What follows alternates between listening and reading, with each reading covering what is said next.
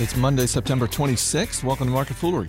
I'm Chris Hill. Joining me in studio, investor at large Tim Hanson. Thanks for being here. I've adopted that title. i am going to add it to my LinkedIn profile. Are you going to put it on your business cards? Well, yeah, I'm going to be. It says going to say investor at large and um, financially engaged, mass affluent professional. Those are my new titles. Wow. Yeah. You don't want to put initials after, like you don't want to initial. FEMAP. Yeah. yeah, just something to kick around. We're going to dip into the full mailbag. We're going to take a closer look at what in God's name William Sonoma is doing. Uh, let's start with the news that broke late last week about Yahoo. And if you missed it, you know, you're taking a very judgy tone. You know what? You're right. I am taking a judgy tone. And we'll let the listeners decide whether or not my judgy tone is warranted. If you missed it, in 2014, Yahoo was hacked. And by hacked, I mean 500 million accounts were compromised. And that would be news in and of itself. But what makes this particularly juicy is that while this happened in 2014, Yahoo, who you may recall was acquired by Verizon earlier this year, uh, they just told, reportedly, they just told Verizon last week. Well, the deal is not done yet, right? The deal is not yet consummated. You don't think at any point along the way when Verizon was kicking the tires, before Verizon became the company to win the bidding, you don't think Yahoo should have come out and said, hey, by the way, here's one more little piece of data you might be curious about? It seems material. It would seem material for a variety of reasons, um, if only because it, it, it calls into question just how well Yahoo has their has their stuff together, so to speak. Um, it's unclear. I, I, I, tried to do some background reading to come to the table with some facts here, and it's it's unclear if they they were being deliberately misleading or um, non or not disclosing information they knew, or if they didn't really know what they knew or didn't know what they didn't know about it all. So I mean, it's somewhere on the line. So between um, misleading and incompetent. So ne- neither of those are really positive situ- scenarios for for for Verizon. Um, you know, I, I, you know, what do they what do they what do they do next? Does it call into question the five billion dollar deal? Probably probably not. I mean, it probably damages trust between the two companies, but I don't I don't think Verizon was was buying Yahoo for their on hackability. You know, it's really more of a content deal. So um, yeah, we'll see what happens. I mean, to the extent. You know, were Verizon try to back out, it would certainly be litigated. Um, they probably would not win, but you know, to be perfectly honest, uh, it just it just goes to show what a mess it is over at Yahoo, and it's been a mess for for some time. Uh, I'm shocked that Verizon was willing to pay them five billion dollars, or shareholders five billion dollars to take on that mess anyway. Um, you know, you can't put together like a tractor and a jalopy and win a Formula One race. Similarly, you can't take a bunch of like haphazard media assets and go beat Facebook and Google. So we'll see what happens. But um, yeah, what a debacle. I, so a couple of threads there. One is why did they buy them in the first place? And I think, and we we've talked about this before. If not on this podcast, then certainly in the hallways that there are some assets at Yahoo. Well, look at the in in terms of content and 500 million users to hack. Right. Apparently, it's a lot of people. That is a lot of people. Um, there's the sheer number of members they have, and then there's you know there are some assets with with sports and finance mm-hmm. that you can look at and say, well, I want that. And and in Yahoo's case, it's like, well, you can't just buy. You just you know to use your analogy, you can't just buy the tires. Mm-hmm. You got to buy the whole vehicle. Uh, but even even in this day and age where data breaches are treated as commonplace because they are commonplace. Uh, this one really stands out both for the sheer number of people involved and again for the fact that whether they didn't know and they were it really wasn't until 2 weeks ago that Yahoo had figured out what had happened or they were being misleading the fact that Verizon said yeah we're going to sign over 5 billion dollars to buy you and it was months later that they found out about this yeah it doesn't look good doesn't feel good to be Verizon, I don't think. Do you think Verizon? I, I, mean, I don't think they back out of this deal either, but I'm wondering do they, to the extent that loose ends need to be tied up before the deal is taken care of? Um, we were talking right before we started taping about uh, Tim Armstrong, who's the president of AOL, which is now owned by Verizon. He was on CNBC this morning, and when he was asked several times very directly about this. I thought he did a, a, a, pretty decent job of toeing what is probably the party line, which is no, no, no, no one's, you know, there's this report in the New York Post that you got some executives at Verizon who want to take people's heads off over at Yahoo. And Armstrong was like, no, no, no, we're going through the, everything very methodically. We're trying to figure out exactly what happened. But it seems like they've got the upper hand in terms of leverage if they need it. Yeah, well, he can't obviously can't make a material disclosure on on on TV. Um, you know, but having said that, there's certainly the deal's not done yet, so the information is now out there. They could use that as a bargaining chip to renegotiate the price or the terms or, or, or something along those lines. Like I said, this certainly does seem like material information um, because it would affect not only the integrity of the, the user data, but also the propensity for those users potentially to continue as Yahoo members, right? I mean, Target obviously suffered dramatically when it's hacked. You know, it, it lost customer data. People decided not to shop there anymore. That's that's very material stuff. Let's move on to the world of retail. Uh, West Elm is the high end furniture company that is part of Williams Sonoma. Uh, and the news this morning in the Wall Street Journal that West Elm, and again, this is a furniture retailer. I'll just read the headline West Elm to really, really a lifestyle brand that happens to sell furniture. Apparently, West Elm to launch its own boutique hotels. Furniture retailer will design, furnish, and market chain of hotels. Guests can buy furnishings online. Boom. Profit. Let's let's. Uh, you tell me. I, I read this story, and what, one of my thoughts after I read it was, okay, West Elm appears to have operated at a at a relatively high level for some time now, mm-hmm. and maybe the people running West Elm say, you know what, we we deserve credit for that, and we we want room to run on our next big idea. Mm-hmm. And here it is. Mm-hmm. Even if I'm going to stipulate all of that, even if I'm going to grant them all of that, the scope of this plan is mystifying to me. It's an interesting idea. I think it, I think to be fair, I think it's actually born out of the right place. Okay. Which is to say that you know West Elm has been for Williams Sonoma the lone bright spot for growth over the past 5 plus years.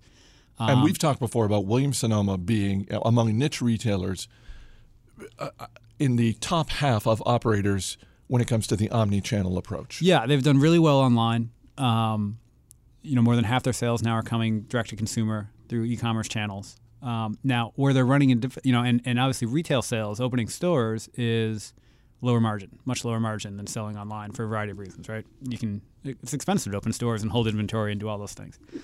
Um, I think the challenge that they're coming up against is that, you know, one of the investing theses underpinning William Sonoma and the West Elm story was that as the sales moved online, overall operating profit margins would expand. And that has proven to be the case. But operating profit margins at the direct to consumer segment are, have been falling recently, which I think just speaks to the, you know, there's a lot of competition online, obviously.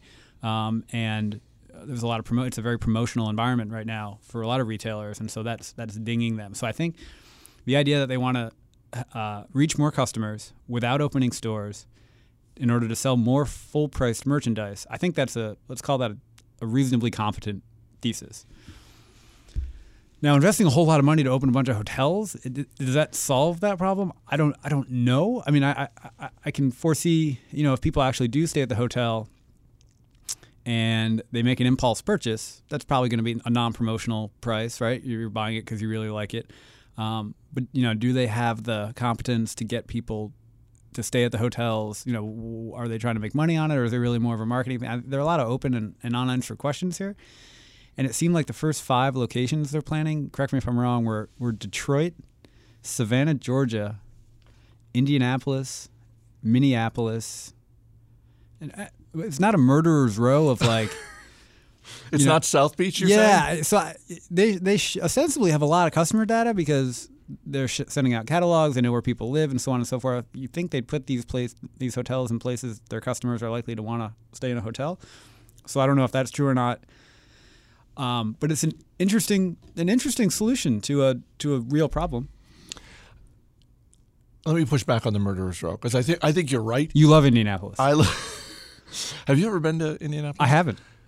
if you go, Uh huh. St. Elmo's Steakhouse. Okay. That's all I'm going to say. I'll make a note. You make a note of that, and and you'll thank me later because it's uh, They sell steak. they sell steak and an amazing a shrimp cocktail you will never forget. Ooh. So if part of the move here is we want to go boutique hotels, we want to differentiate ourselves, don't you have a better shot of doing that in Indianapolis than you do in Miami? I've never been to Indianapolis. Okay, but damn it. Um, w- wouldn't you assume there are more boutique hotels in, in Miami than there are in Indianapolis, Yeah, certainly. Charlotte, or Detroit? Yeah, there's more competition. Certainly, Savannah, they probably stand out in the city. Um, yeah, I, it, they're, are they incubating something? Or are they are they where are they in the like process of roll? Like, are they they have a five year plan for this that they're wedded to? Are they going to test and learn? Are they going to sell these things if they don't work out? I, there wasn't enough information in the article to really dive into that, but um, it's certainly probably questions for.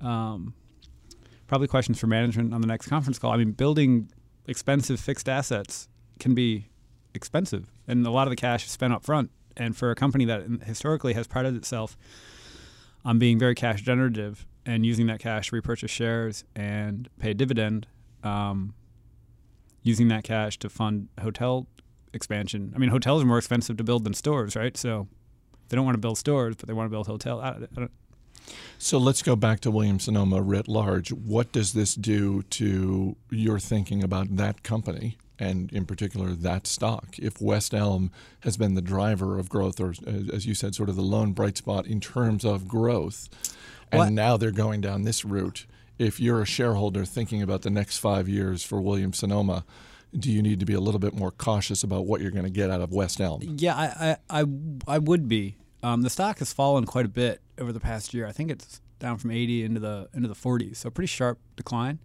Um, I think the explanation for that has been slowing growth, the deterioration of that margin improvement thesis that I mentioned earlier, and then um, finally their their inventory turns have really slowed. They used to be well up over four per year, and now they're they're down down at three. Um, you know, an inventory for a for a fashion retailer, and obviously these guys aren't fast fashion, so the furniture is a lower inventory turn business, but um, you know, watching that number decline, it does increase the likelihood of promotional sales and write downs, things that would further ding profitability. Um, you know, this year they're trying to slim out their inventory position.